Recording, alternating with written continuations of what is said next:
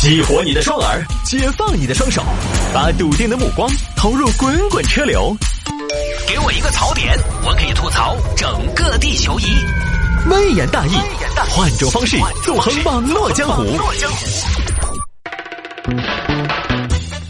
来看这个吧，男子开顺风车结识四位已婚女谈恋爱两年，骗了两千多万。哎呀，这事情让我怎么说呢？类似的事情摆过很多次了，并不新鲜。这次呢，比较新鲜的地方可能在于这个顺风车和两千万，大家可能很难把跑顺风车跟两千万这个数额画上等号。这事情发生在杭州，这儿一个杨某，杨某呢，这个人是二零零九年从中原地区来到了杭州，到了一家纺织厂做业务员，后来结婚、离婚、结婚、离婚，前后离婚三次。哎，老杨在抓走？我最近忙着结婚呢。哦，恭喜恭喜恭喜！哎，老杨在抓走？我最近忙着离婚呢。哦，恭喜恭喜恭喜！老老杨忙啥走？我忙着结婚呢。哦，恭喜恭喜恭喜！老杨忙啥走？我忙着离婚呢。哦，恭喜恭喜恭喜！不是前前后后啊，结婚三次，离婚三次，这个也算是不在结婚就在离婚的路上啊。到第三次婚姻失败之后呢，杨某干脆先不结了。是不是？反正备胎那么多，着什么急？先得干事业。于是呢，杨某就开了一个文化传播公司。结果呢，开了这个传播公司之后呢，一直亏损。到了二零一七年六月，就彻底的垮死了，也没钱了。于是呢，杨某就开始做这个顺风车的生意。他有一台奥迪 A 六。过年之前做生意的时候嘛，好像网上有人说，这娃以前他的三段婚姻当中某一段婚姻。呃，还找了一个家头条件多好开厂的，所以在想呢，他这个车是不是那个时候积累下来的原始资本？他开顺风车嘛，用的就是一台好车，奥迪 A 六 L，这个就不一样了，对吧？各位师傅，你开个卡罗拉跑顺风车，乘客都觉得啊，你就是来挣钱的。你要是开个 A 六开顺风车，哎，人家就会觉得哇，你肯定是开着单位的车来跑顺风车。没有，有的时候人家可能就会觉得你稍微说明一下嘛。你就尤其是在顺风车刚刚兴起的那段时间，其实我们自己打顺风车的经验来说，经常可以约到一些什么好车、豪车的啊。人家有的就会觉得啊，你是爱好，这就是区别。所以有这个车的加持，杨某呢平时啊又会买点真真假假的名牌包来包装自己，名牌。衣服、包包、鞋什么的，女乘客一上车就对他呢放松了警惕。于是，请问你是要到哪里？嗯，哦哟，你说话咋那么性感呢？我到前头九眼桥。哦，这么晚了去九眼桥，可一定要注意安全呐。哎呀，没得啥子安不安全，我们都这么大年纪了。你师傅，我问一下，你都开奥迪了，你说你这个你还跑顺风车啊？哎，我看你这个孩子，你这孩子是椰子的嘛？哎，我就是体验生活，我跑顺风车完全不是为了钱。女士啊，一会儿下车你走你的就是了，不用给钱。哦，等于你不是专职的是？专职的，我开奥迪 A 六啊，啊，我呢，其实我是做广告行业的，我 成都默多克啊，晚上没什么事儿呢，出来体验一下民生疾苦啊。今年坦白说，业务不太好做。哎呀，今年我跟你说嘛，都不好做，帅哥，是啊。今年到现在半年了。前两天我们公司财务把这个今年的半年报啊拿给我看了，我的业绩只有去年的百分之七十，大概营业额算下来我看一千八百多万吧。哎呀，压力很大，下边三十几号人呢，每天睡睡不着。你知道人嘛，不进则退，我就很焦虑，晚上睡不着，干脆出来跑跑顺风车。结果这么一跑啊，觉得自己真是太幸福了。我认识一个谢师傅，咱们这一批的谢师傅每天跑十个小时，一天也就三百块钱。想想自己觉得半年收入四百多万，好像也挺不错。那肯定是不错了噻！你开玩笑，你一年四，你半年四百多万，肯定不错噻，很不错了。是啊，知足常乐嘛。我一个人一个人过半年四百多万，不说富裕够用吗？啊，帅哥你一个人啊？我一个人啊，没结婚嘛，太忙了。那你妈哪儿呢？哎，说起我爸我妈，五十年前我爸妈在一场车祸中离开了我。五十年前，你今年好大哦？我今年三十二。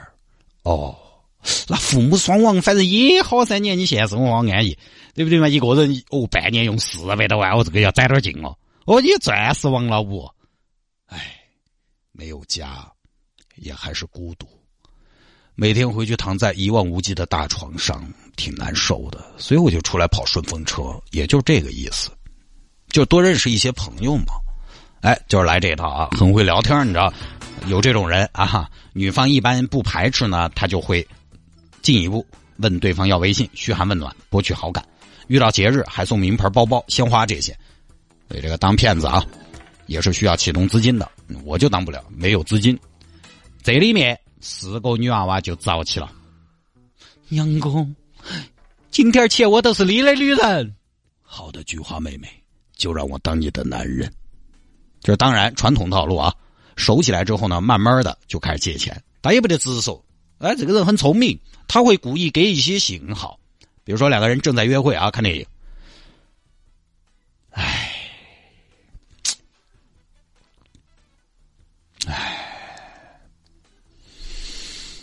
嗯，哎，亲爱的，你怎么了？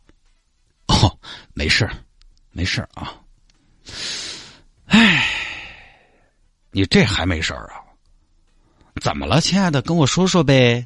没事真没事没事你别别管我，你别管我，不就是最近资金周转不灵吗？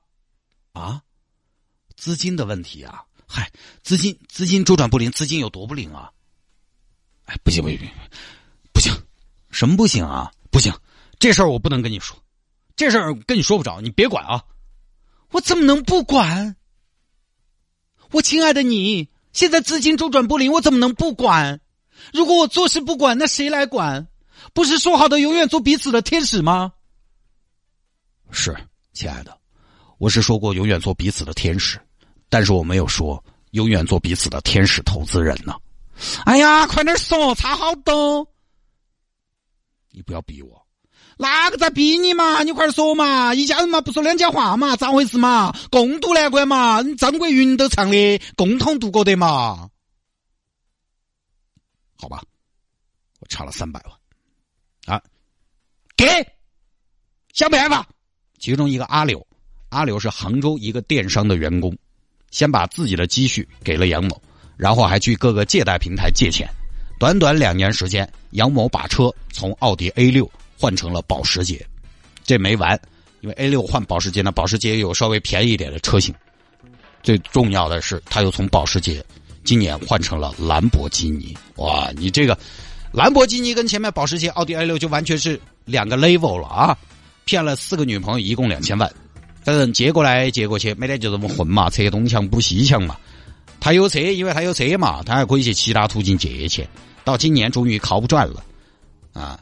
这个新闻报道说的是把公司最漂亮的女员工带上跑了，九月二十七号跑的，四月十七号被抓的。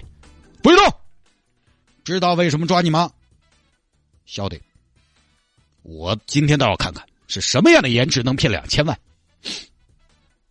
一般的呀，哎，谢我我也觉得一般，我觉得当不到你，当不到我，你说戏，我觉得连你都当不到。这都能骗两千万，我呸！被抓的时候呢，杨某已经身无分文，车也被其他债主开走了。